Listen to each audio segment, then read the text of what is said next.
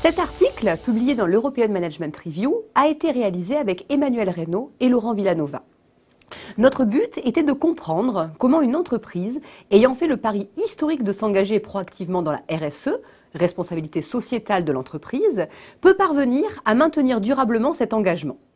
En effet, les entreprises peuvent faire le choix de prendre en compte, dans leur fonctionnement, des enjeux sociaux ou environnementaux particulièrement saillants dans le cadre de leur activité.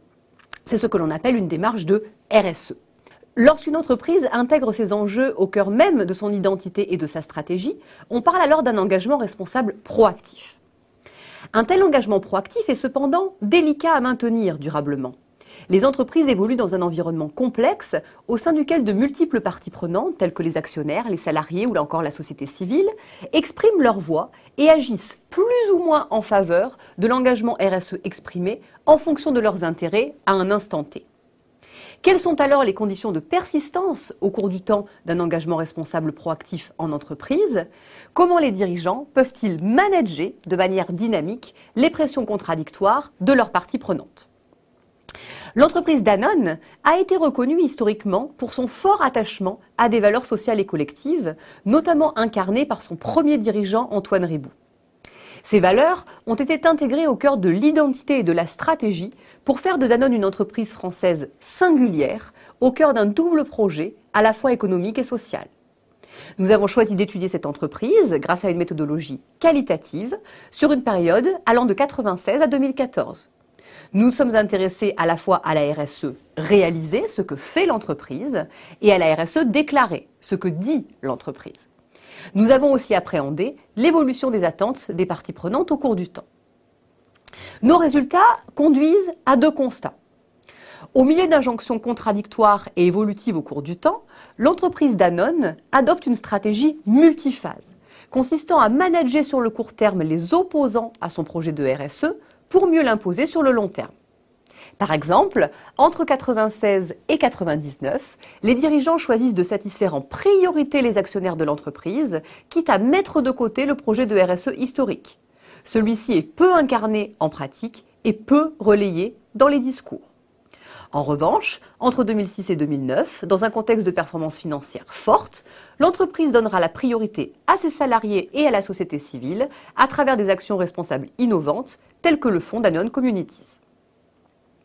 Le management dynamique des parties prenantes s'articulerait aussi autour d'un découplage intentionnel entre les discours et les pratiques. Par exemple, lorsque l'entreprise mène des actions de R S E pour la société civile, les discours insistent, eux, sur la contribution de la R S E à la performance financière pour rassurer les investisseurs. En parlant de ces engagements responsables, le P D G de Danone, Franck Riboud, rappelle que nous ne sommes pas là pour faire de la charité. A contrario, quand des actions de R S E orientées vers les clients ou les actionnaires sont menées, alors des discours éthiques sont privilégiés et l'attachement au projet historique et à ses valeurs est rappelé. Quelles sont alors les contributions de notre étude ? Nos résultats sont naturellement utiles pour les managers de la R S E. Nous montrons que la R S E est un engagement qui va passer par différentes phases au cours du temps qui en définissent le périmètre, parfois prioritaire, parfois temporairement écarté. Il convient aux managers de les manager stratégiquement pour prioriser parfois l'attention portée à certaines parties prenantes, notamment pour se construire des marges de manœuvre sur le long terme.